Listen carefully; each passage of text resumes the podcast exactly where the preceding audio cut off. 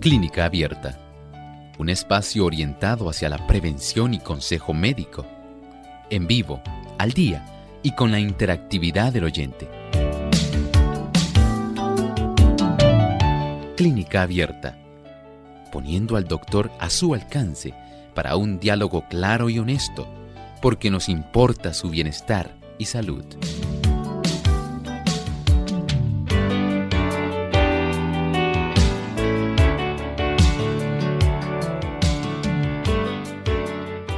Ha llegado el momento de usted hacer su consulta en nuestro programa de clínica abierta. Una vez más, brindamos esa oportunidad para que se puedan comunicar haciendo sus consultas. Pueden llamarnos a nuestras líneas telefónicas en Puerto Rico localmente el 787-303-0101. Para los Estados Unidos, el 1866-920-9765. Para llamadas internacionales libre de cargos, el 1787-282-5990 y el 1787-763-7100. Desde este momento pueden comenzar a llamar para participar y les recordamos también que pueden hacerlo a través de nuestra página en Facebook. Nos buscan por Radio Sol 98.3 FM aquellos que nos siguen también a través de nuestra página web radiosol.org. A través del chat en vivo durante la hora de nuestro programa pueden hacer sus consultas.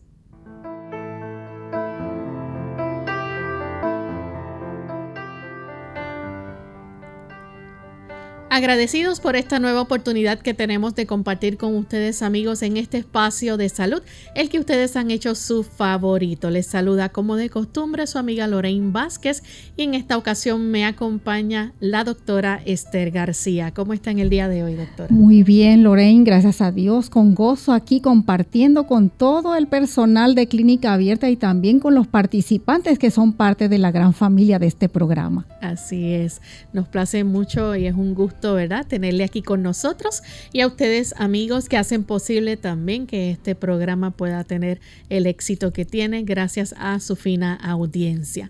Enviamos saludos cordiales a todos aquellos que nos escuchan en el hermano país de la República Dominicana. Nos sintonizan a través de Radio Amanecer, Master 106.9 FM en Puerto Plata, también La Voz Celestial 1670.org, servicio FM 107.9 FM en Villa Sonador Bonao. Así que un saludo muy cordial a todos nuestros amigos dominicanos que nos sintonizan y que están bastante cerca de nosotros, así que les amamos de corazón y esperamos que puedan disfrutar de nuestro programa en el día de hoy. Todos ustedes y todos aquellos que diariamente se conectan a través de las diferentes plataformas, aquellos también que nos ven por el Facebook Live de, nuestro, de nuestra emisora Radio Sol 98.3 FM, los que nos ven a través de Lumbrera TV y aquellos también que nos sintonizan a través del canal local de Salvación TV 8.3. Vamos en esta hora entonces a compartirles el pensamiento saludable. Además de cuidar tu salud física, cuidamos tu salud mental. Este es el pensamiento saludable en clínica abierta.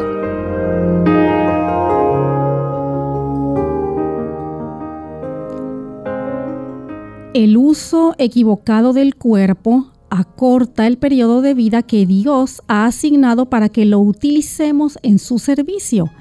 Cuando nos permitimos el cultivo de hábitos equivocados, nos acostamos a altas horas de la noche y satisfacemos las demandas del apetito a expensas de la salud, colocamos los fundamentos de nuestra debilidad.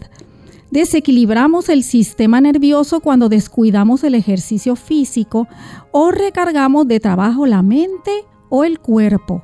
Los que acortan sus vidas de este modo y no hacen caso de las leyes naturales son culpables de robarle a Dios.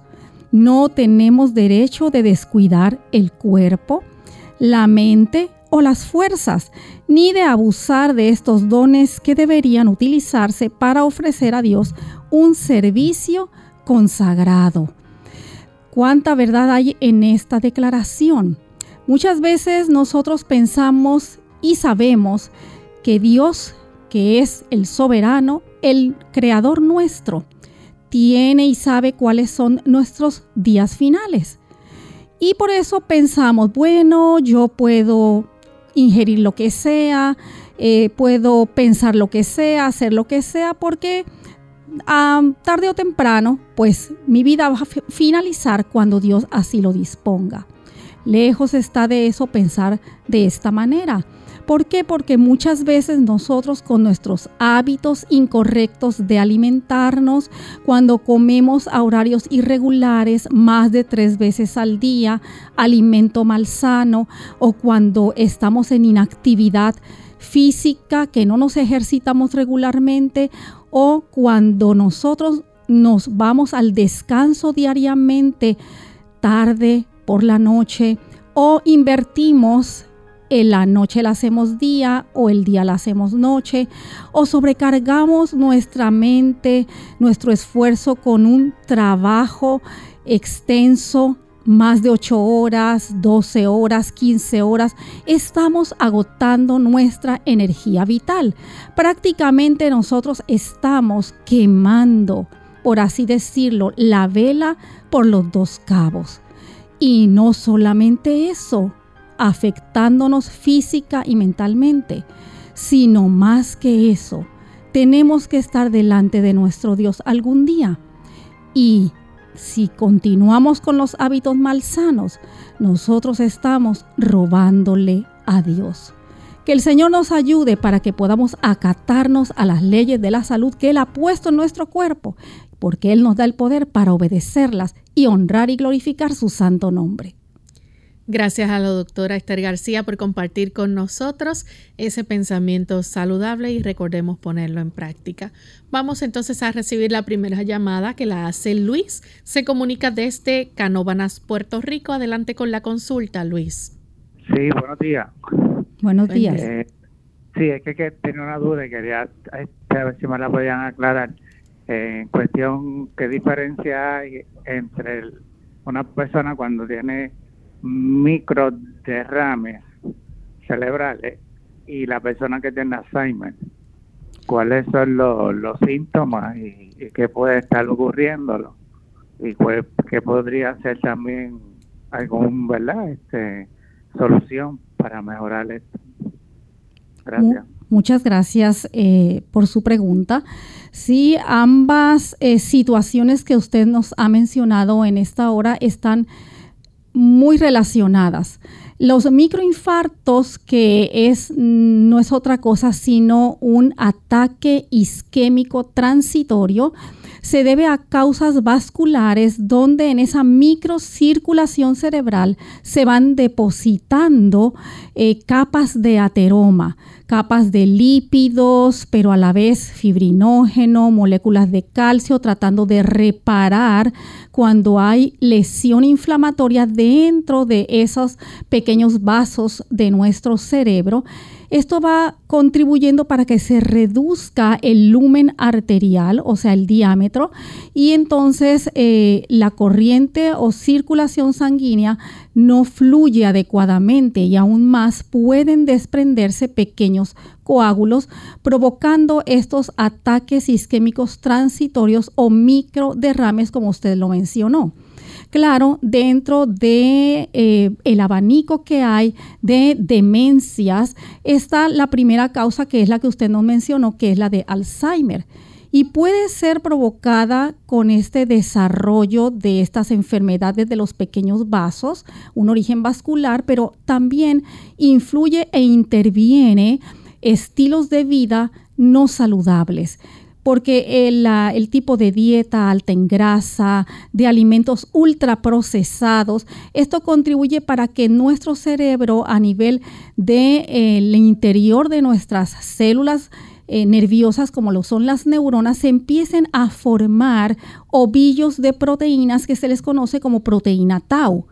Y esto se va acumulando de tal manera que va impidiendo una correcta y adecuada comunicación eh, eh, eléctrica y química en nuestro cerebro, provocando que vaya disminuyendo esa masa cortical, eh, haciendo más grandes las circunvoluciones cerebrales, eh, entonces afectando los núcleos, particularmente el hipocampo, que es el núcleo encargado de nuestra memoria, y así la persona va eh, reduciendo su capacidad cognitiva, su capacidad de memoria, su capacidad de funcionar y desempeñarse diariamente en sus actividades. Por lo tanto, es muy importante, en primer lugar, activar la circulación. Es importante realizar ejercicio activo diariamente. A la vez, en la alimentación, una alimentación vegetariana, donde la grasa animal no esté presente. Eh, como por ejemplo evitar el consumo de carnes rojas, blancas, evitar eh, la leche de vaca, el queso, la mantequilla, el yogur, todos estos tipos de alimentos de origen animal eh, contienen grasas saturadas que van a contribuir para este tipo de condiciones de demencias como el Alzheimer, la demencia que es vascular, la demencia de los cuerpos de Lewis, la demencia frontotemporal, las demencias mixtas. Entonces, todo esto tienen los síntomas parecidos y es importante entonces hacer énfasis en evitar la comida ultraprocesada, comida que viene enlatada, comida que viene empacada. Todo esto va a contribuir eh, a que se desarrollen estas proteínas tau, acelerando entonces estas condiciones de demencia. Se ha encontrado que activando eh, las membranas interneuronales, activando su flexibilidad, eh, permite que con la administración de fosfolípidos como la fosfatidilcerina, permite que estas membranas neuronales puedan estar más sensibles y tener una comunicación a nivel de la sinapsis más efectiva y ayudar para que esta condición que es de origen eh, y evolución muy progresiva pueda relantizarse. Bien, vamos en esta hora a nuestra primera pausa. Cuando regresemos vamos a seguir contestando consultas, así que no se vayan, volvemos en breve.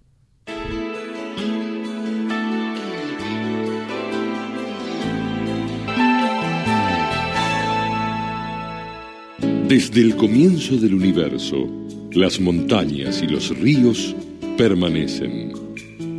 Es una verdad insoslayable, una verdad que no nos permite caer en el pozo negro del pesimismo.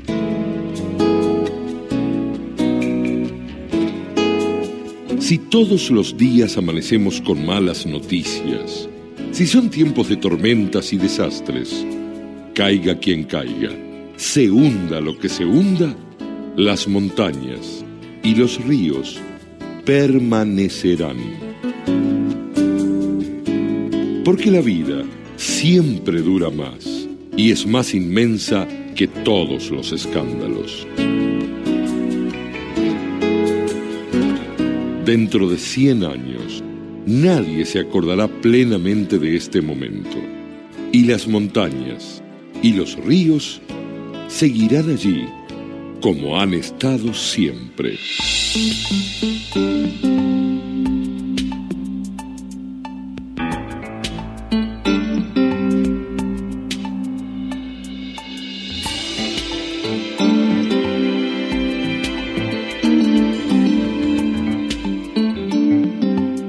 Según la rueda de la fortuna, la paz genera riqueza. La riqueza genera soberbia. De la soberbia nace la guerra y de la guerra la pobreza. La pobreza nos lleva a ser menos ostentosos, más sencillos. De la pobreza surge el trabajo. El trabajo alimenta la paz. La paz genera riqueza, pero luego la riqueza... Tenemos algo para proponerte hagamos un pacto sincero contra la soberbia, para acabar con la violencia y para que esta rueda loca no termine por rompernos los nervios.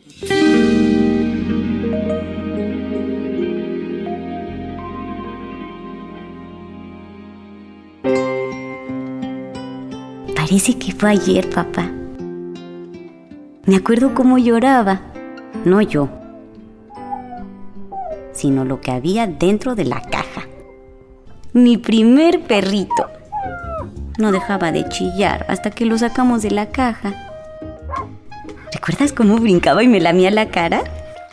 Y yo me reía. Ay, cómo nos reíamos. Gracias a ti, mi perro y yo nos volvimos grandes amigos. Casi tan buenos amigos como tú y yo, papá. Nunca se sabe cuáles recuerdos son para siempre. Por eso toma el tiempo y hoy sea un buen papá. Para información marca el 1877-432-3411 o visítanos en www.fatherhood.com. Mensaje del Departamento de Salud y Servicios Humanos de los Estados Unidos y el Ad Council.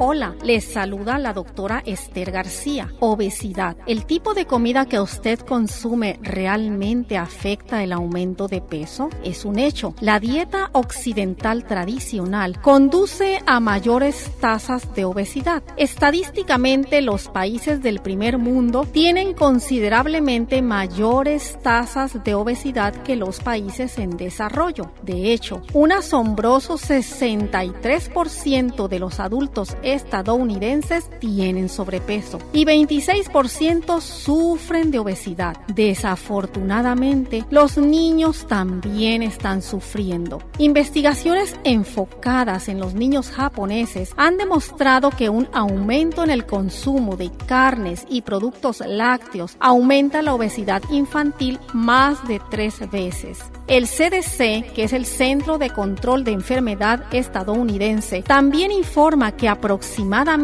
el 13% de los jóvenes de los Estados Unidos tienen sobrepeso. Los adolescentes obesos tienen una esperanza de vida significativamente menor, muriendo a una edad promedio de tan solo 46 años. También hoy sabemos que las personas que tienen sobrepeso tienen un riesgo significativamente mayor de desarrollar diabetes, cáncer, enfermedades cardíacas, derrames cerebrales, hipertensión arterial, osteoartritis y otras enfermedades potencialmente graves. Ahora reflexionemos en esto. Las investigaciones respaldan la Biblia. Al caer cautivos el antiguo profeta de la Biblia, Daniel, y sus tres amigos pidieron legumbres, que no es otra cosa que alimentos de la tierra, cosas crecidas por semillas para comer y agua para beber. Como resultado,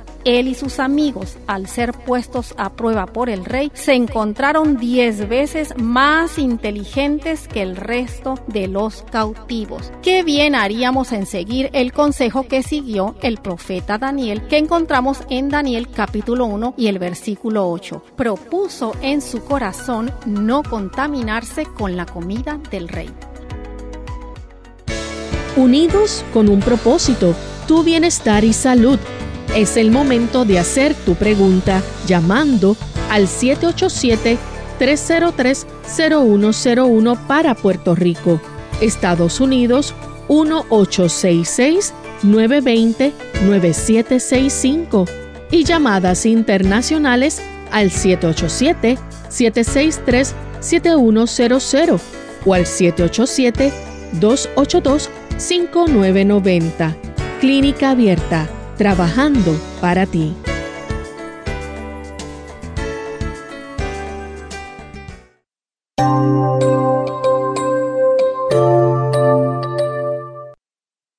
Sí, ya estamos de vuelta en Clínica Abierta, amigos, y estamos contestando sus consultas. Tenemos a Gloria que nos llama desde Naranjito, Puerto Rico. Adelante, Gloria.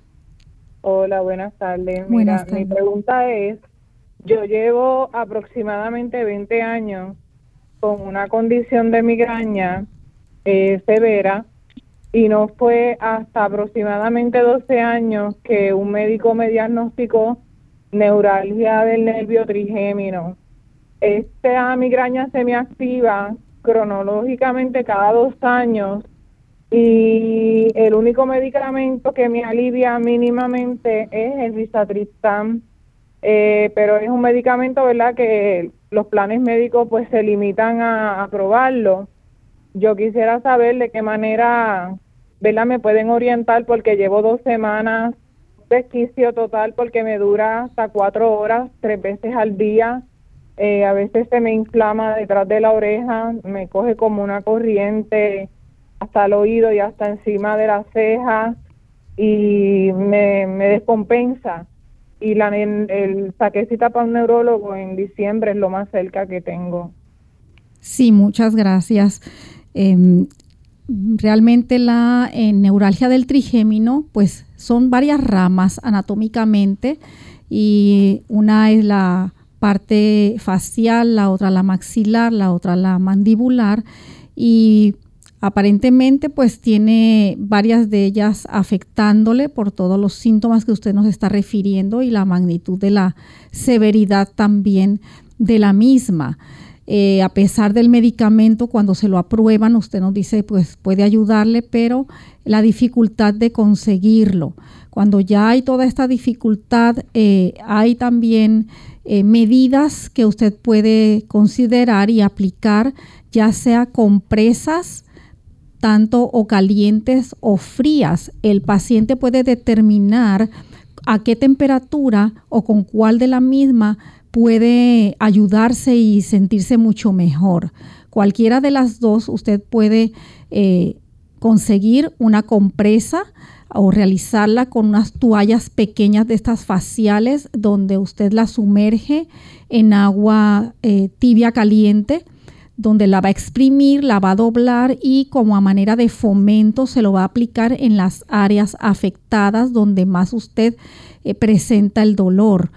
Eh, puede aplicarlo allí hasta que se enfríe unos 2-3 minutos, vuelve, la desdobla para que en la parte donde se conservó el calor pueda seguir, ¿verdad? Utilizando ese calor eh, y repetir esto eh, unas cinco veces corridas. Usted va a experimentar si esto le alivia. Por el contrario, si usted tolera mejor el frío, una bolsa con hielo eh, es lo indicado y usted entonces lo va a aplicar en el área del dolor severo y va a contar eh, un, un minuto, o sea, del 1 al 60 la retira, seca y vuelve de nuevo a aplicarlo por cinco veces. Esto lo puede hacer varias veces al día. Eh, también ya que tiene la cita con su médico eh, y es tan intenso y severo y hasta, ¿verdad?, limitante este dolor que usted está presentando, muchas veces el médico va a tener que optar por bloquear ese nervio. Hay personas que responden a altas dosis de complejo B y muchas veces si lo consigue de forma inyectable eh, es mucho más efectivo. Otras veces responden a, eh, a unas plantas que tiene por nombre Few. Tiene ese nombre, no es que sea para reducir la fiebre, pero a algunas personas es muy útil que al utilizarlo y administrárselo de 500 miligramos eh, varias veces al día hasta que ceda el dolor cada eh, tres o cuatro horas, eh, han respondido muchas personas a este tipo de tratamiento.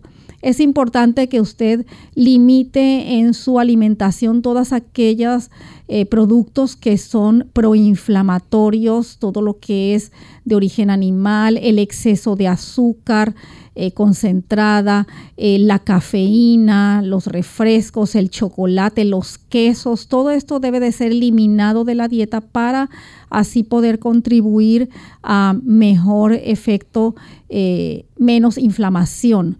Otra eh, planta que también es eh, muy útil es la ashwagandha. Se utiliza mucho como una adaptógena y hay personas que han respondido o a la boswellia, que es un analgésico antiinflamatorio. Tenemos entonces a José que llama desde Fajardo. Adelante, José. Buenos días. Buen día. Yo quisiera saber, eh, doctora, sí. este, si la bebida Gatorade es buena para el cuerpo. Muchas gracias por su pregunta.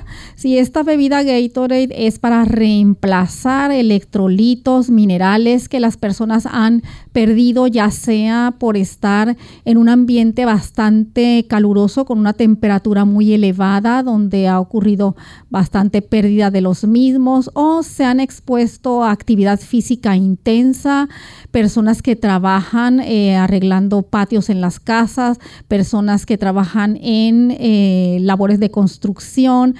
Eh, y esto permite que, o condiciones, perdone, condiciones también, por ejemplo, que las personas estén teniendo cuadros de diarrea, cuadros de vómito, donde se pierden bastantes electrolitos, es una manera se ha recomendado estas bebidas para reemplazarlos. El problema con ello es que ellas, además de los eh, electrolitos que contienen, les añaden colorantes. Y ahí es el gran problema, porque los colorantes que le añaden son los colorantes sintéticos que tienen efectos adversos a nuestro organismo, como alergias, dolores de cabeza, inflamaciones. Es mejor que usted reemplace esos electrolitos eh, con, por ejemplo, el agua de coco. Es excelente eh, contiene minerales para que en buena proporción, en balance, para que usted pueda reemplazar esos electrolitos perdidos. Si usted no es diabético, por ejemplo, con un buen jugo de naranja dulce o china, eh, también es excelente para eh, este efecto. Tenemos entonces a María desde Rincón. Adelante, María. Adelante, María. Aló, buenos días, Señor le bendiga. Amén, igual. Yo quiero saber si me hace favor que tengo unos ojos de pescado en la planta de los pies, en los dos.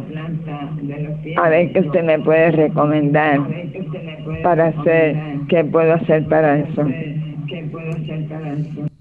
Sí, muchas gracias. Esto médicamente se le conoce como hiperkeratosis, es decir, cuando una persona no está usando el zapato correcto o está, ha utilizado mucho zapato de tacón elevado. Eh, esta fricción que ocurre mayormente en la parte eh, inferior anterior de nuestros pies, se forman estas eh, callosidades o hiperkeratosis o comúnmente, como usted lo mencionó, ojo de pescado, que básicamente va a estar funcionando como un clavo allí que usted tiene enterrado. Son muy dolorosas al hacer usted la presión de la deambulación o el caminar.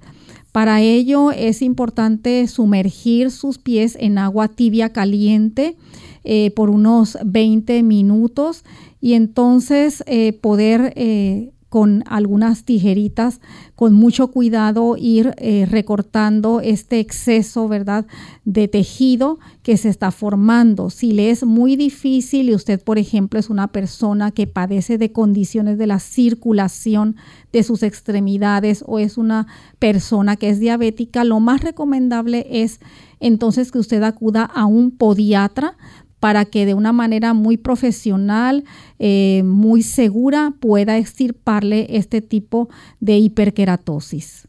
Tenemos entonces a María de San Sebastián. Adelante, María. Hello. Adelante, María.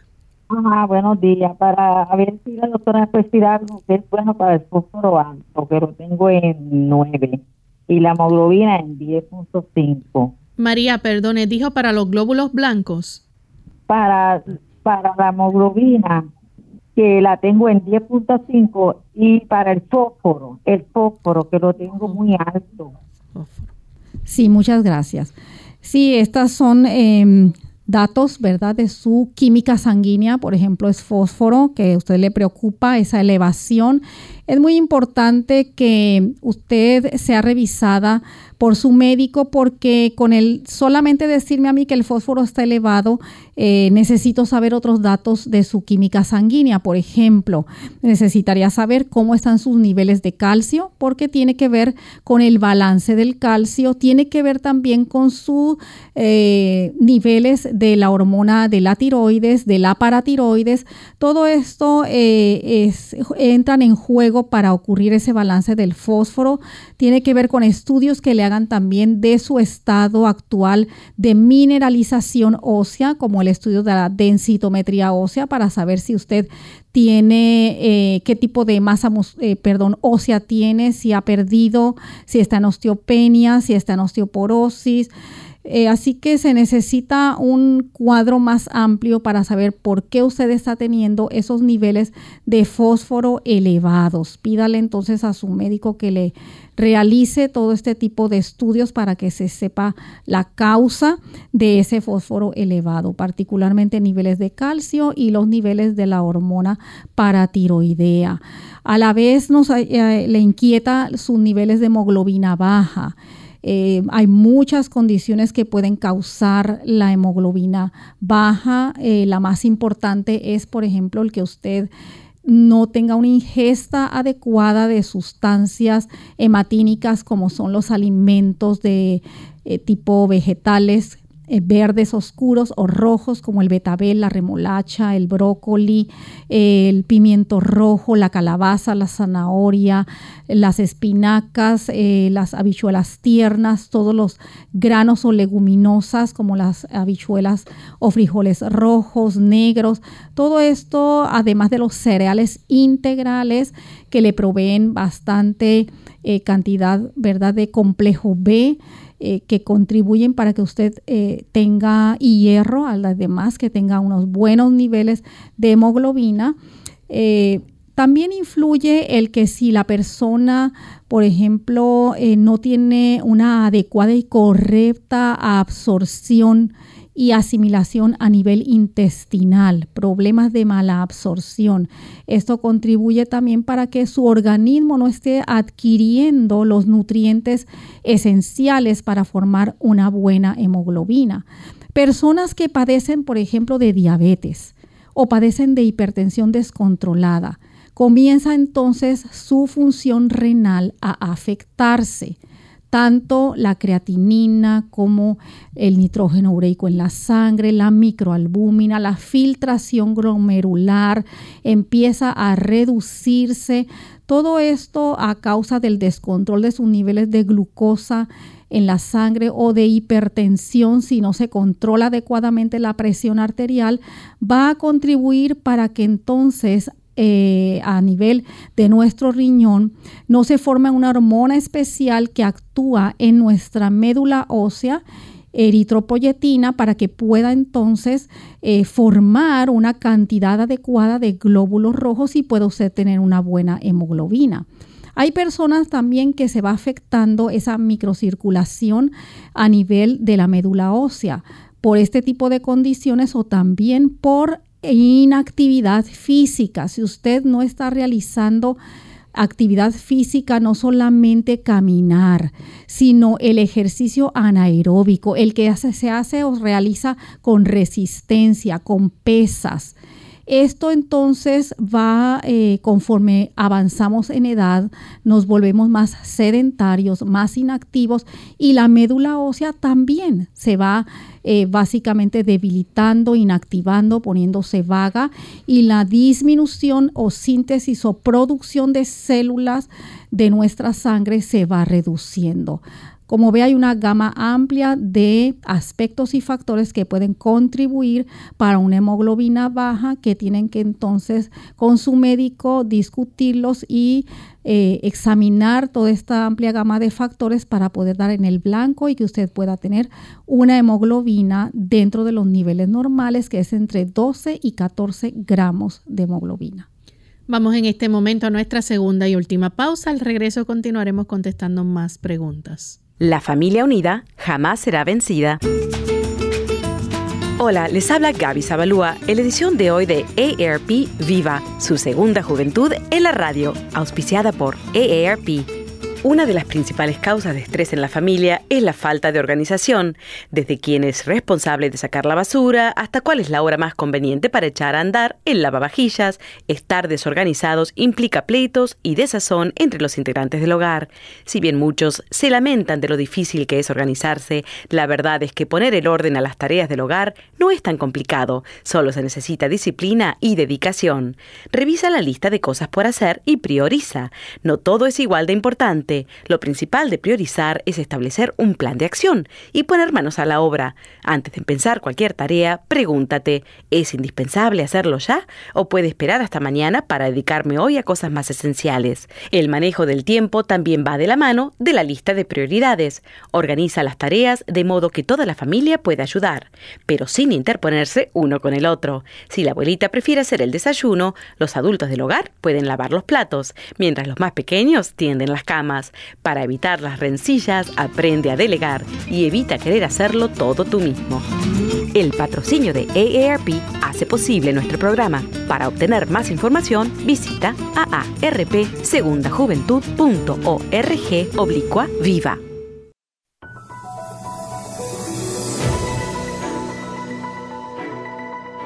Si usted está buscando un sueño restaurador, aquí la receta una habitación silenciosa, oscura y bien ventilada, un estómago vacío por lo menos tres horas después de cenar, moderación de la actividad física antes de ir a descansar y una conciencia limpia y una mente en paz con Dios. Que descanses, dulces sueños. La segunda juventud es mejor que la primera. Hola.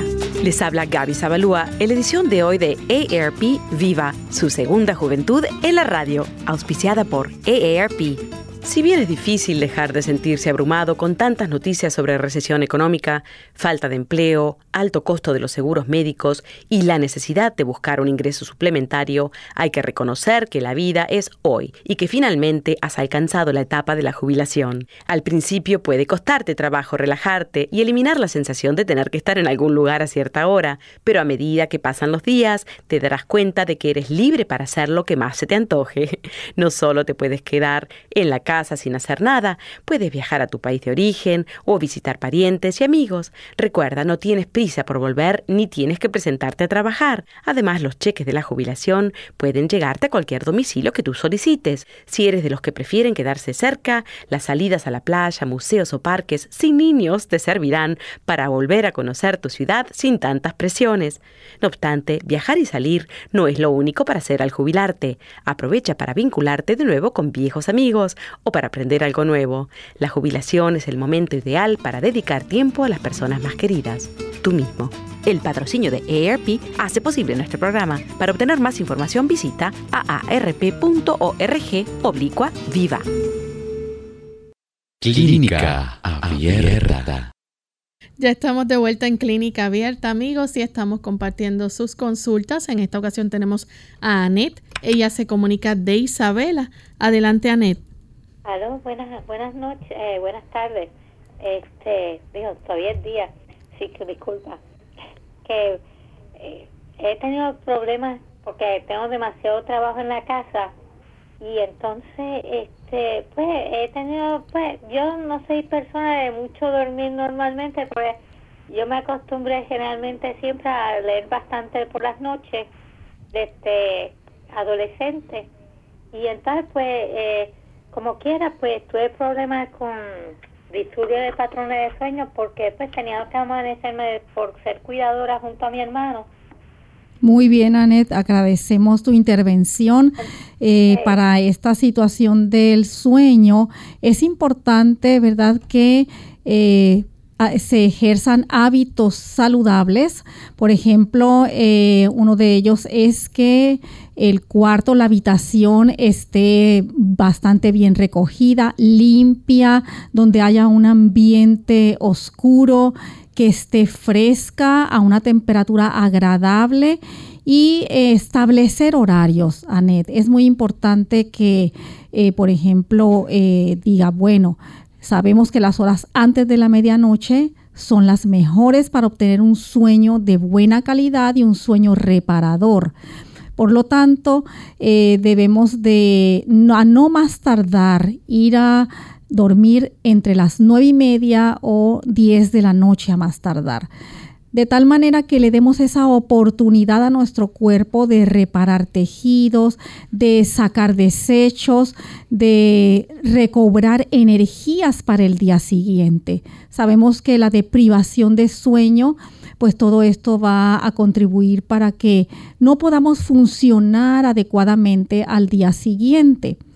Por lo tanto, es esencial que a la vez eh, tomemos en cuenta eh, la actividad de nuestro día, incluir ejercicio, actividad física, eh, al mover nuestros músculos, al inhalar, una buena concentración de oxígeno mientras realizamos esa actividad, pues va a contribuir para que aumenten nuestros niveles de melatonina en nuestro cerebro y podamos entonces inducir el sueño de una manera apropiada y tener el descanso que estamos buscando.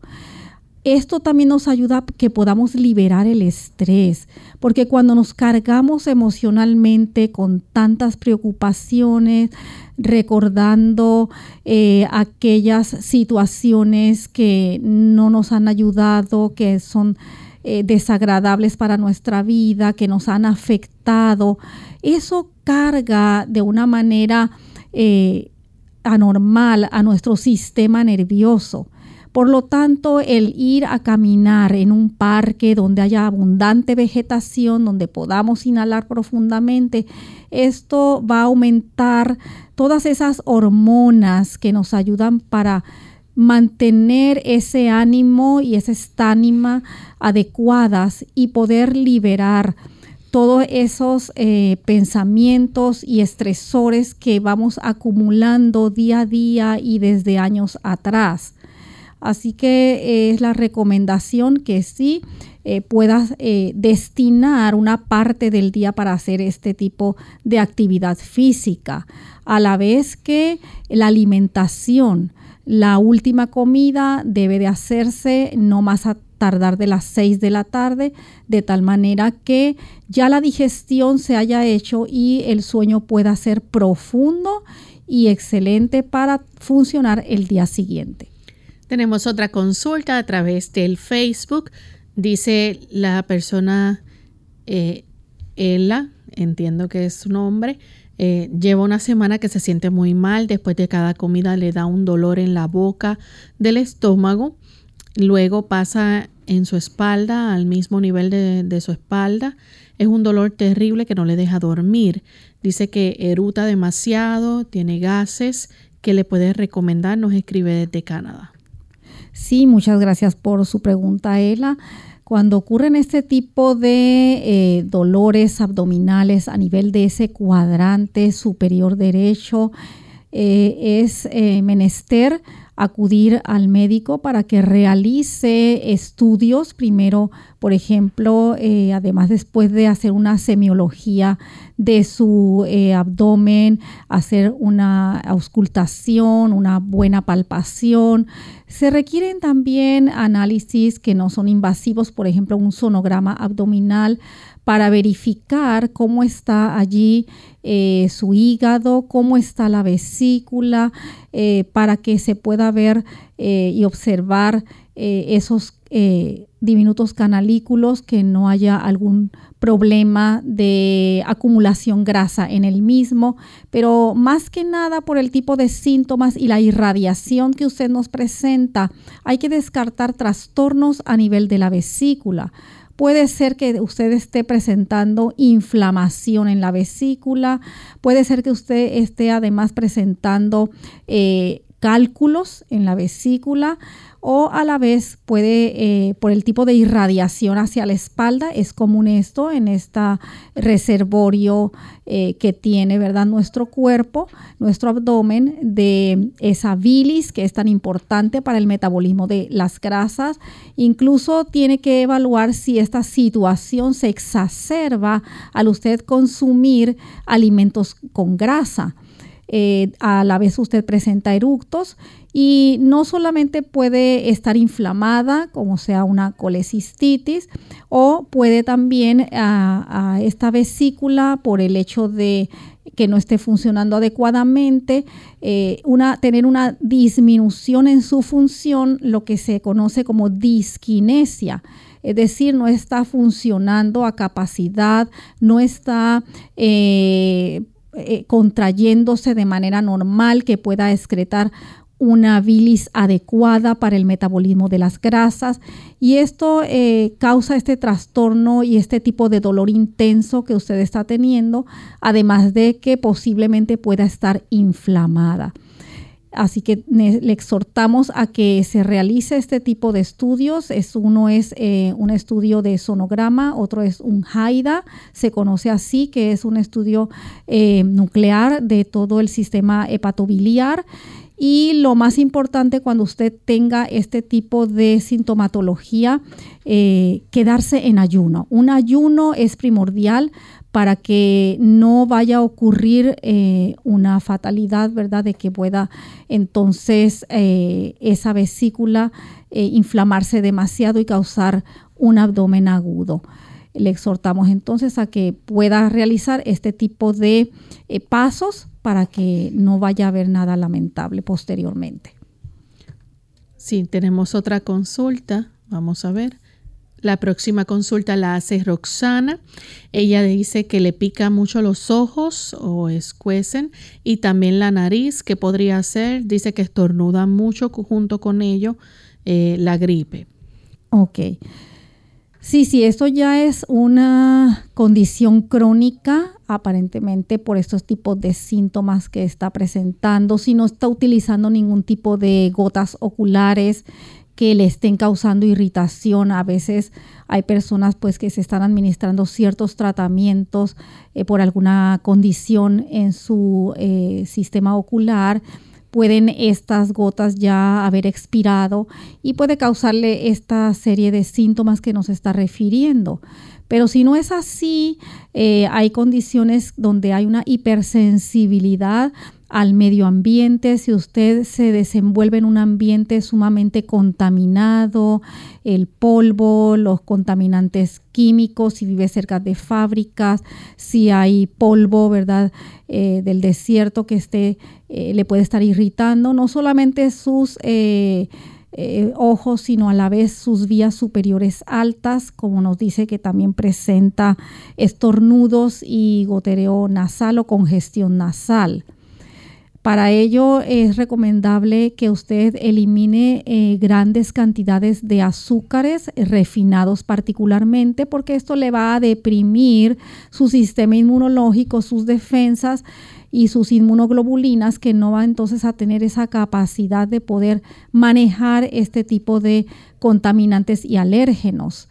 Además, eh, es recomendable eh, para esta condición, verificar con su oftalmólogo si no está presentando algún tipo de desintegración de su película lagrimal en ambos ojos y esto se hace eh, con una especie de tirilla con fluoresceína y en la lámpara de hendidura su oftalmólogo le va a verificar si usted está padeciendo de algún síndrome de ojo seco para que entonces le pueda recomendar este tipo de eh, sustituto de lágrimas, eh, estas gotitas que se aplican tres o cuatro veces al día dependiendo de la condición para que mejore ese picor ocular. Para este tipo de trastornos de congestión nasal y que pueda aumentar sus defensas en esta área, es importante el consumo de cebolla, eh, ya sea cruda o salteada, porque usted va a estar entonces administrándose un fitoquímico muy importante que puede con ello manejar las alergias, que es la quercetina. Tenemos a Rosa de Costa Rica, 43 años, le diagnosticaron hace un año una displasia, fue tratada con láser, pero en revisión esta semana le salió la displasia focalizada nuevamente. ¿Eso se puede tratar solo con láser? Pregunta. Bueno, no nos está diciendo exactamente dónde es, pero pienso que tiene que ser con algún tipo de ginecólogo a nivel del cervix uterino, que es muy común que ocurran este tipo de displasias. Eh, tiene que ver, eh, además, pues lo está tratando con láser. Eh, a veces el médico opta por hacer una criocoagulación también o una colposcopía, donde pueden extraer un poco de ese tejido que se repitelice y esto no esté ocurriendo de una forma recurrente. ¿Qué es lo que hace que estas células estén eh, cambiando, ¿verdad? Mutando de una forma anormal en esa zona?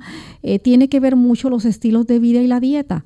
Cuando usted está consumiendo mucho alimento de origen animal o eh, a la vez eh, mucha fritura, mucha grasa. Todo esto contribuye para que entonces pueda haber estos cambios eh, intracelulares. A la vez, si usted es una persona que está en sobrepeso, recordemos que el exceso de peso también influye como un disruptor hormonal que altera de una manera muy errónea, muy esto, de una forma anormal en nuestro sistema hormonal y puede contribuir para este tipo de cambios. Así que eh, le exhortamos a que pueda obtener su peso ideal, una dieta saludable donde tenga mayor eh, ingesta de alimentos frescos, frutas, vegetales, ensaladas y a la vez que eh, pueda entonces eh, utilizar eh, intravaginalmente eh, una planta que se llama Golden Seal. Hay personas que les ha ayudado mucho para con este tipo de duchas de Golden Seal evitar que estas displasias sigan recurriendo. Tenemos una anónima desde New York, es nuestra última consulta. Le diagnosticaron con la bacteria vaginitis mantiene una higiene personal diaria, nunca se ha, duchado vaginal, está casada por 31 años. ¿Hay algo que ella pueda hacer para mejorar esta condición? El médico le recetó antibióticos, tiene 53 años y comenzó la menopausia hace 3. Sí, así es. Cuando eh, disminuyen los estrógenos en las damas, eh, se hacen más susceptibles nuestros órganos para eh, inflamación o bacterias, especialmente en la vagina, vaginitis, por lo que nos dice si el médico les recomendó antibióticos, es porque es por una infección bacteriana y es porque el pH de la vagina cambia. Para ayudar en esto es importante realizar baños de asiento tibio con vinagre. Por cada galón usted utilice media taza de vinagre cualquiera, puede ser vinagre blanco, de manzana, orgánico o balsámico. Y en esta agua tibiecita con la media taza de vinagre usted se va a sentar en esa tina por unos 20 minutos todas las noches para ayudar a que su pH se normalice y no tenga así infecciones recurrentes como la vaginitis. Bien, ya hemos llegado al final de nuestro programa. Agradecemos a todos por la sintonía y nos despedimos entonces con esta reflexión bíblica final. Si en el libro de Proverbios, en el capítulo 4, encontramos una hermosa promesa que nos dice así, del 20 al 22. Hijo mío, está atento a mis palabras. Inclina tu oído a mis razones. No se aparten de tus ojos. Guárdalas en medio de tu corazón, porque son vida a los que las hallan y medicina a todo tu cuerpo. Si usted no conoce una medicina que le ayude a todo su cuerpo, he aquí se la hemos presentado.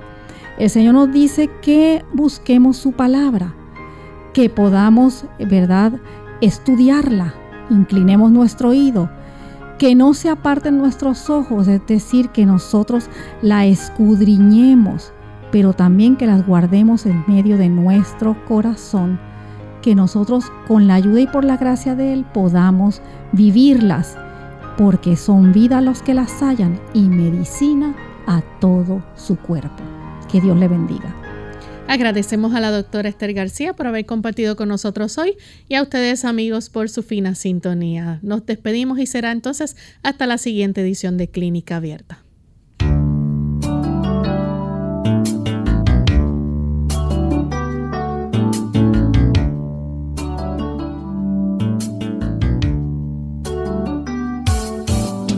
Clínica Abierta. No es nuestra intención sustituir el diagnóstico médico. Antes de poner en práctica cualquier consejo brindado en este programa, usted debe consultar con su médico. Hasta la próxima.